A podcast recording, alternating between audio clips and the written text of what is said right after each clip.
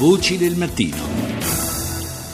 Parliamo della visita in Italia del presidente iraniano Rouhani, lo facciamo con l'ambasciatore Roberto Toscano, già ambasciatore d'Italia proprio in Iran e attualmente editorialista della Stampa e commentatore. Buongiorno ambasciatore. Buongiorno, solo una piccola correzione, sono passato a Repubblica. Ah, va bene, ha seguito il direttore quindi, insomma, sì. Praticamente. Sì. Allora, con questo doveroso aggiornamento entriamo nel vivo invece del commento sulla visita di Rouhani, una visita importante innanzitutto perché è la prima che viene fatta dal presidente iraniano dopo la fine delle sanzioni a carico dell'Iran, è una visita che ha chiaramente quindi un significato politico, ma anche a giudicare dai tanti accordi siglati nella giornata di ieri una valenza economica tutt'altro che trascurabile. È proprio così, io direi la parte economica forse è stata più esaminata di quella politica. È quella politica che secondo me merita un po' di attenzione, perché riflette una situazione molto complicata, ma in cui l'Iran si pone oggi in termini molto diversi da quelli di prima dell'accordo nucleare. L'accordo nucleare ha permesso all'Iran in un certo senso di tornare a giocare un certo ruolo a livello regionale e anche in parte globale.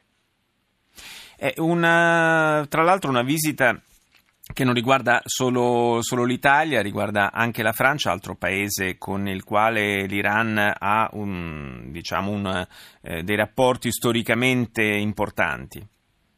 È vero, direi però che nei confronti dell'Italia l'Iran, direi gli iraniani, hanno un atteggiamento particolarmente favorevole. In Iran c'è una grossa domanda d'Italia, una grossa simpatia per l'Italia. È una base su cui poi si possono costruire cose concrete dal punto di vista sia economico che politico.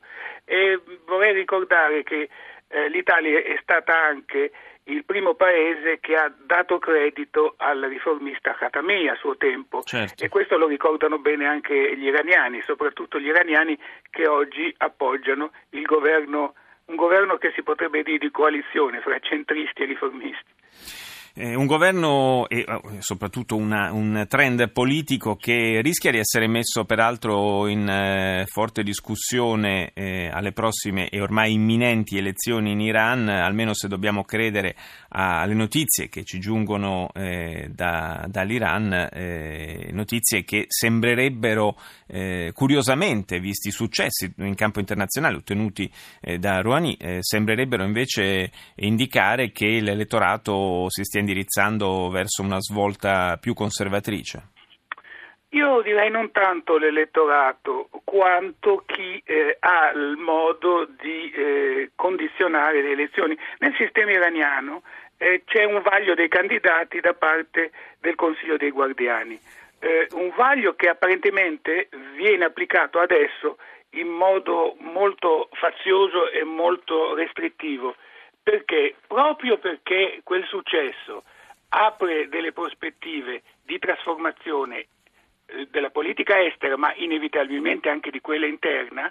Apro una parentesi, se il nemico non è più quello d'una volta, diventa difficile poi giustificare restrizioni alla libertà, un pluralismo monco, un sistema ibrido tra democrazia e non democrazia, elezioni che sono elezioni ma sono condizionate. Ecco, tutto questo, se si pensa poi che c'è una popolazione giovane e che vorrebbe il cambiamento, preoccupa molto chi sta ben inserito in gangli vitali del regime come la magistratura, le guardie rivoluzionarie e quindi da quei punti di forza si cerca di ostacolare questo disegno di graduale trasformazione.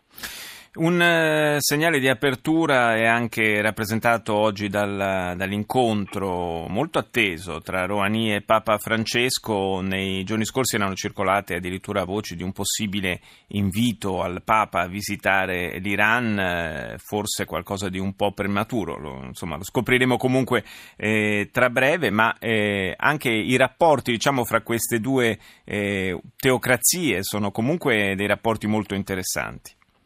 Sì, sono molto interessanti e fra l'altro trovano come base un atteggiamento dell'Iran che come paese musulmano e come Repubblica Islamica ha però nei confronti del cristianesimo e direi delle religioni che derivano da Abramo, cioè cristiani ed ebrei, un atteggiamento che è sempre rimasto di apertura religiosa e naturalmente di controllo politico, perché il sistema è quello.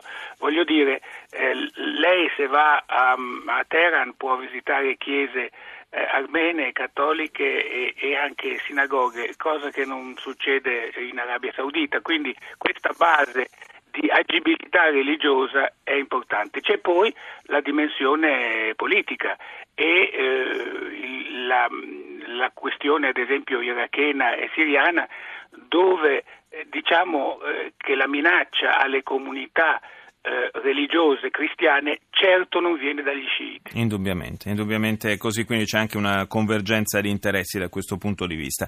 Grazie all'ambasciatore Roberto Toscano per essere stato nostro ospite.